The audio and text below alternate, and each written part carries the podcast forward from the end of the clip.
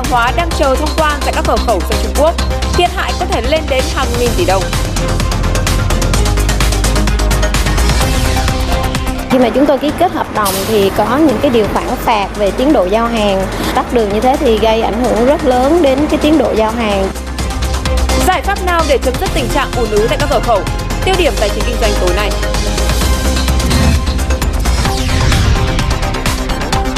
Trung Quốc xử phạt nặng hành vi trốn thuế của người nổi tiếng livestream trên thương mại điện tử.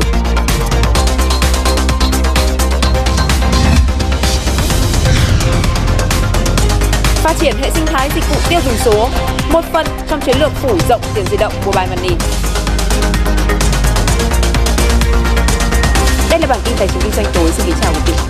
Và rồi là những nội dung đáng chú ý sẽ có trong bản tin tối nay của chúng tôi. Kính mời quý vị cùng quan tâm theo dõi. Thưa quý vị, mở đầu sẽ là những cập nhật trên thị trường chứng khoán. Dòng cổ phiếu ngân hàng đua nhau khởi sắc ngày hôm nay đã giúp cho chỉ số VN Index tăng vọt hơn 20 điểm, gần như là đã lấy lại những gì vừa mất trong phiên ngày hôm qua, với số điểm vượt qua mức trung bình giá của 20 phiên. Các mã blue chips thì cũng có một phiên chiều giao dịch rất tưng bừng. Độ rộng rổ VN30 từ chỗ có 19 mã tăng, 10 mã giảm cuối phiên sáng. Chiều nay đã tăng lên là 26 mã tăng và 3 mã giảm giá. Về mặt kỹ thuật trên đồ thị tuần thì VN Index kết phiên tuần này với các chỉ số kỹ thuật vẫn đang ở ngưỡng tích cực. Như vậy là còn đúng một tuần nữa là đến thời điểm dự kiến mở lại các đường bay thường lệ quốc tế theo chỉ đạo của chính phủ. Hiện tại thì à, ngành hàng không và các hãng hàng không đều khẳng định là đã sẵn sàng cho việc mở lại các đường bay quốc tế từ ngày 1 tháng 1 tới đây. Thứ trưởng Bộ Giao thông Vận tải Lê Anh Tuấn cho biết, thời gian không còn nhiều. Vì vậy, Bộ Giao thông Vận tải đã chỉ đạo Cục Hàng không Việt Nam, các đơn vị liên quan khẩn trương làm rõ các vấn đề còn vướng mắc, chuẩn bị các điều kiện đảm bảo khi bắt đầu thí điểm mở lại các đường bay quốc tế thường lệ thì mọi việc sẽ diễn ra suôn sẻ. Bộ Giao thông Vận tải sẽ đề nghị các địa phương kết nối liên thông phần mềm khai báo y tế để giám sát việc cách ly y tế của hành khách. Tập đoàn TNT và YCH, tập đoàn Logistics của Singapore, vừa chính thức khởi công trung tâm Logistics ICD Vĩnh Phúc. Dự án có quy mô hơn 83 hecta nằm tại huyện Bình Xuyên, tỉnh Vĩnh Phúc, với tổng vốn đầu tư gần 3.900 tỷ đồng. Công suất thiết kế hàng hóa thông quan khoảng 530.000 tiêu mỗi năm. Trung tâm Logistics được ứng dụng công nghệ IoT hiện đại hàng đầu trên thế giới này, dự kiến sẽ đưa vào vận hành khai thác giai đoạn 1 từ quý 3 năm tới đây.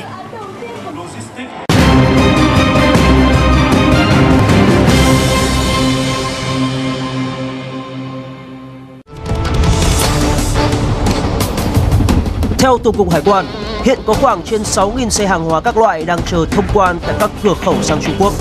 Đa phần là hàng nông sản dễ hư hỏng. Nếu không được thông quan ngay thì ước tính thiệt hại có thể lên tới 3.000 đến 4.000 tỷ đồng. Vậy đâu là những giải pháp để giảm thiểu thiệt hại?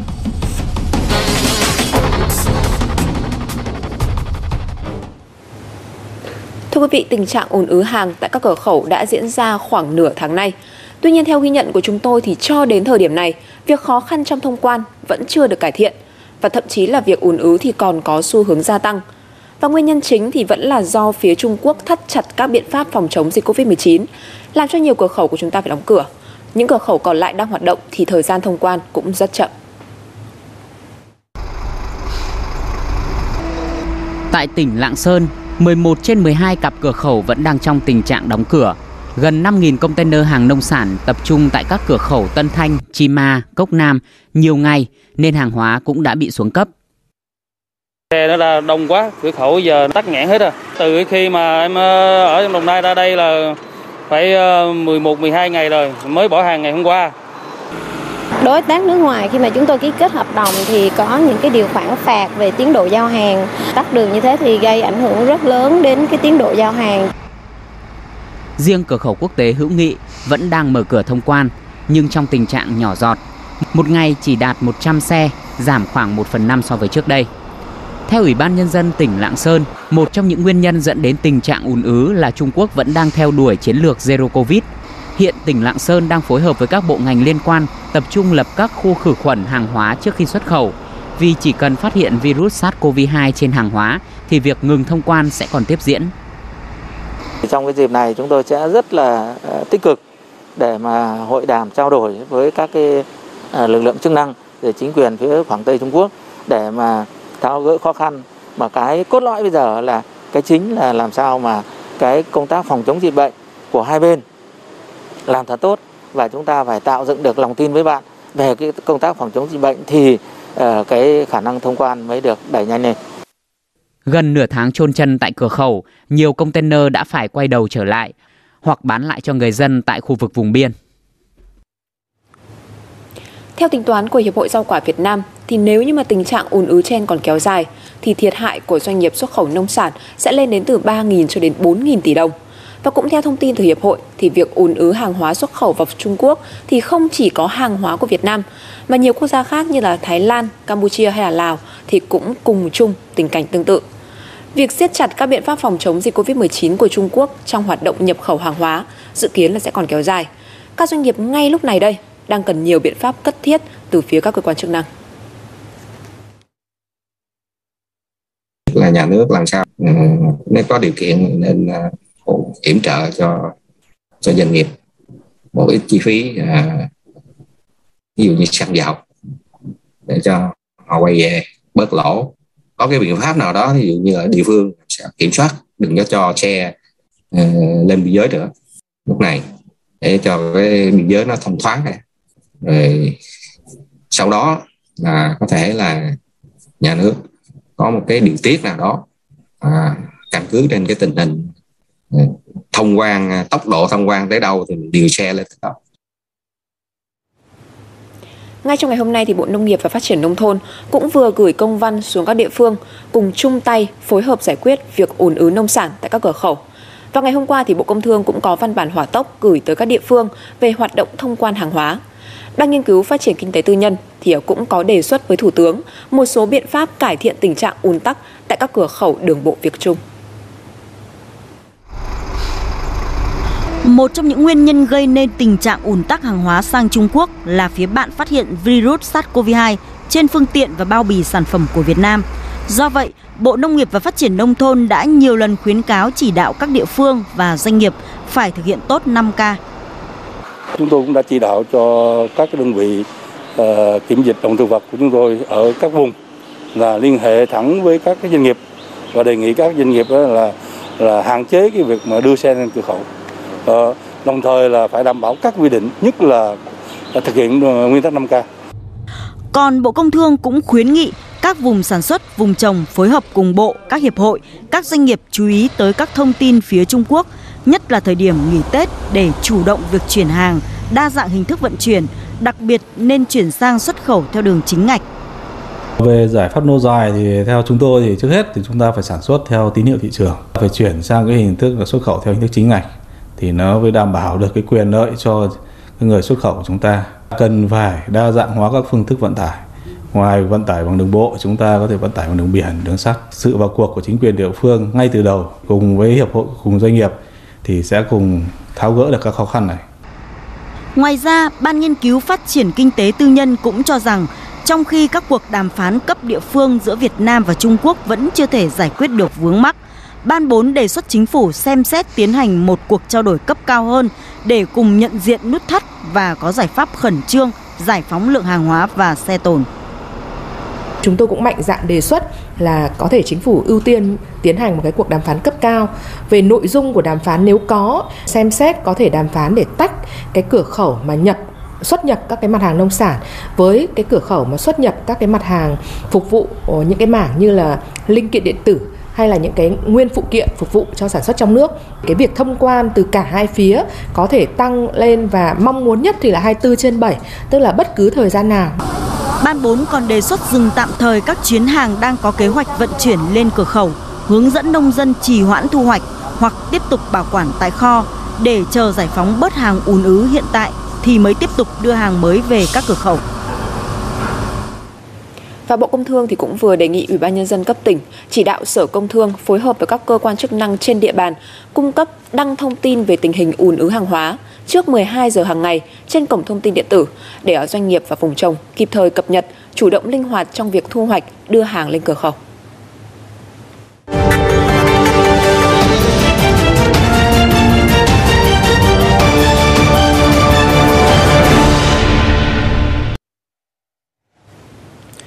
Cục Quản lý Không gian mạng của Trung Quốc CAC cho biết là nước này sẽ quản lý sát sao các nền tảng trực tuyến như là mạng xã hội và các trang chia sẻ video để ngăn chặn các tài khoản và thông tin giả mạo. Đây là một trong những nỗ lực của Trung Quốc nhằm làm sạch mạng Internet. Chiến dịch đặc biệt này kéo dài 2 tháng nhằm phát hiện các hành vi lừa đảo trực tuyến, bao gồm việc tăng lượng tương tác và trả tiền cho những người hâm mộ và đánh giá giả mạo. Mặc dù là không nêu tên các công ty cũng như là các cá nhân cụ thể, nhưng CAC cho biết là các nền tảng đánh giá phim và sách đăng tải các đoạn video ngắn vào mạng xã hội sẽ là mục tiêu của chiến dịch lần này. Cuộc điều tra diễn ra trong bối cảnh là các cơ quan quản lý siết chặt giám sát các công ty trong lĩnh vực công nghệ, bất động sản, trò chơi điện tử, giáo dục, tiền điện tử và tài chính. Bên cạnh đó thì Trung Quốc cũng đang đánh mạnh sang những hành vi trốn thuế của những người nổi tiếng livestream trên các trang thương mại điện tử. Mới đây nhất thì người nổi tiếng nhất nhì trong lĩnh vực này là Vi Á đã bị buộc truy thu số tiền kỷ lục là gần 5.100 tỷ đồng cho hành vi là trốn thuế và nộp chậm. Các chuyên gia cho rằng đây là một phần của chiến dịch làm sạch giới nghệ sĩ, người nổi tiếng để nêu gương như một phần của chiến lược là thịnh vượng chung. Sau khi người nổi tiếng Vi Á tuyên bố chấp hành hình phạt tương đương 5.100 tỷ đồng, hàng ngàn người nổi tiếng khác cũng đã tự nguyện khai thuế bổ sung và chấp nhận nộp khoản tiền khủng, có người từ vài trăm tỷ đến vài ngàn tỷ đồng. Động thái này sau khi hàng loạt cục thuế Bắc Kinh, Thượng Hải, Giang Tô, Chiết Giang, Thâm Quyến gửi tối hậu thư đến những người nổi tiếng cho thời hạn cuối năm 2021 phải hoàn thành khai thuế và nộp bổ sung sẽ giảm nhẹ hoặc miễn truy cứu trách nhiệm hình sự. Giới quan sát nhận định những người livestream KOL nổi tiếng bị điều tra chỉ là phần nổi của tảng băng chìm. Việc kiểm tra thuế vẫn đang được tiến hành ghép ngẫu nhiên giữa điều tra viên và một người nổi tiếng. Điều này càng làm cho những người có thu nhập khủng từ livestream bán hàng trực tiếp rúng động. Ngành này có tốc độ tăng trưởng thần tốc theo sự phát triển của thương mại điện tử, với doanh thu khoảng trên 420 tỷ đô la Mỹ vào năm 2022. Giới chức Trung Quốc cho rằng hình phạt đối với Vi Á thể hiện sự công bằng của luật thuế. Những người nổi tiếng hành nghề phải có trách nhiệm với xã hội và làm gương với quần chúng. Cơ quan chức năng Trung Quốc hay đánh mạnh vào những người nổi tiếng mỗi khi mở các chiến dịch, bởi nó có tính biểu tượng răng đe cao. Người dân nước này thì rất đồng tình, bởi phần nào đã xoa dịu những bất mãn khi mà một bộ phận rất nhỏ thu nhập quá cao so với phần đông người lao động thu nhập quá thấp. Thái Bình, phóng viên thường trú Đài truyền hình Việt Nam tại Trung Quốc. Thưa quý vị, người dân tại 63 tỉnh thành phố kể cả các vùng biên giới hải đảo đều đã có thể bắt đầu trải nghiệm sử dụng tiền di động Mobile Money. Mobile Money thì ra đời mang theo một sứ mệnh hoàn thiện hạ tầng thanh toán số tại Việt Nam, nên à, cùng với đó là những quy định quản lý tiền tệ chặt chẽ. Nhà mạng hiện không thu phí từ việc nạp rút tiền của người dân, doanh thu sẽ chỉ phát sinh khi các giao dịch mua sắm tiêu dùng và vì thế mà phát triển hệ sinh thái dịch vụ tiêu dùng số cũng chính là một phần trong chiến lược phát triển của tiền di động. Khi triển khai dịch vụ tiền di động, toàn bộ số tiền mà người dùng nạp hay thanh toán với tài khoản Mobile Money, nhà mạng sẽ phải ký quỹ theo tỷ lệ 11 tại ngân hàng thương mại. Điều đó có nghĩa là nhà mạng không thể khai thác số tiền này để kinh doanh. Trong khi đó, họ sẽ phải đáp ứng nhiều tiêu chuẩn kỹ thuật khác. Hệ thống thông tin phải đảm bảo tiêu chuẩn an toàn cấp độ 3. Cái thứ hai là phải đảm bảo truy vết được nếu như mà có cái đối tượng mà lợi dụng cái việc này để cho các hành vi phạm pháp. Cái thứ ba nữa là phải lưu trữ được tất cả các thông tin ít nhất là trong 2 năm. Các cái số liệu về kế toán thì phải lưu trữ theo pháp luật của kế toán. Nhà mạng muốn có lợi nhuận sẽ phải tạo ra các dịch vụ tiện ích, kích cầu tiêu dùng để hưởng phần trăm trên các giao dịch. Hiện các nhà mạng đang liên kết từ Mobile Money tới các dịch vụ tiện ích sẵn có trên nền tảng thanh toán hay ví điện tử đã được cấp phép trước đó của mình. Rất nhiều những cái phần mà các hệ thống kết nối rồi các merchant, các sản phẩm, các dịch vụ từ trên Mobile Pay cũng sẽ được kế thừa sang Mobile Money. Việc hoàn thiện hệ sinh thái, bổ sung các tiện ích, dịch vụ hấp dẫn người tiêu dùng cũng chính là cách để nâng cao sức cạnh tranh cho Mobile Money. Theo đại diện Viettel, nhà mạng này sẽ phát triển thêm các cửa hàng, các điểm chấp nhận thanh toán ở hơn 10.000 xã. Các merchant thì sẽ có một hệ thống tài khoản riêng. Những cái điểm đấy hoàn toàn có thể là à, đăng ký thủ tục để có thể tham gia vào mạng lưới và sau đấy là mỗi điểm có thể in cái QR dịch vụ của riêng mình ra và khách hàng khi đấy đến là chỉ cần quẹt QR là đã có thể thanh toán được. Với hơn 20.000 người dùng đã kích hoạt tài khoản tiền di động, Mobile Money trên hệ thống của ba nhà mạng VNPT, Viettel và Mobifone, lượng giao dịch trên hình thức thanh toán mới này bắt đầu có những biến động tích cực, mang tới kỳ vọng về một phương thức phổ cập thanh toán số toàn dân. Và câu chuyện vừa rồi cũng đã kết thúc bản tin tài chính kinh doanh tối ngày hôm nay của chúng tôi. Xin kính chào và hẹn gặp lại quý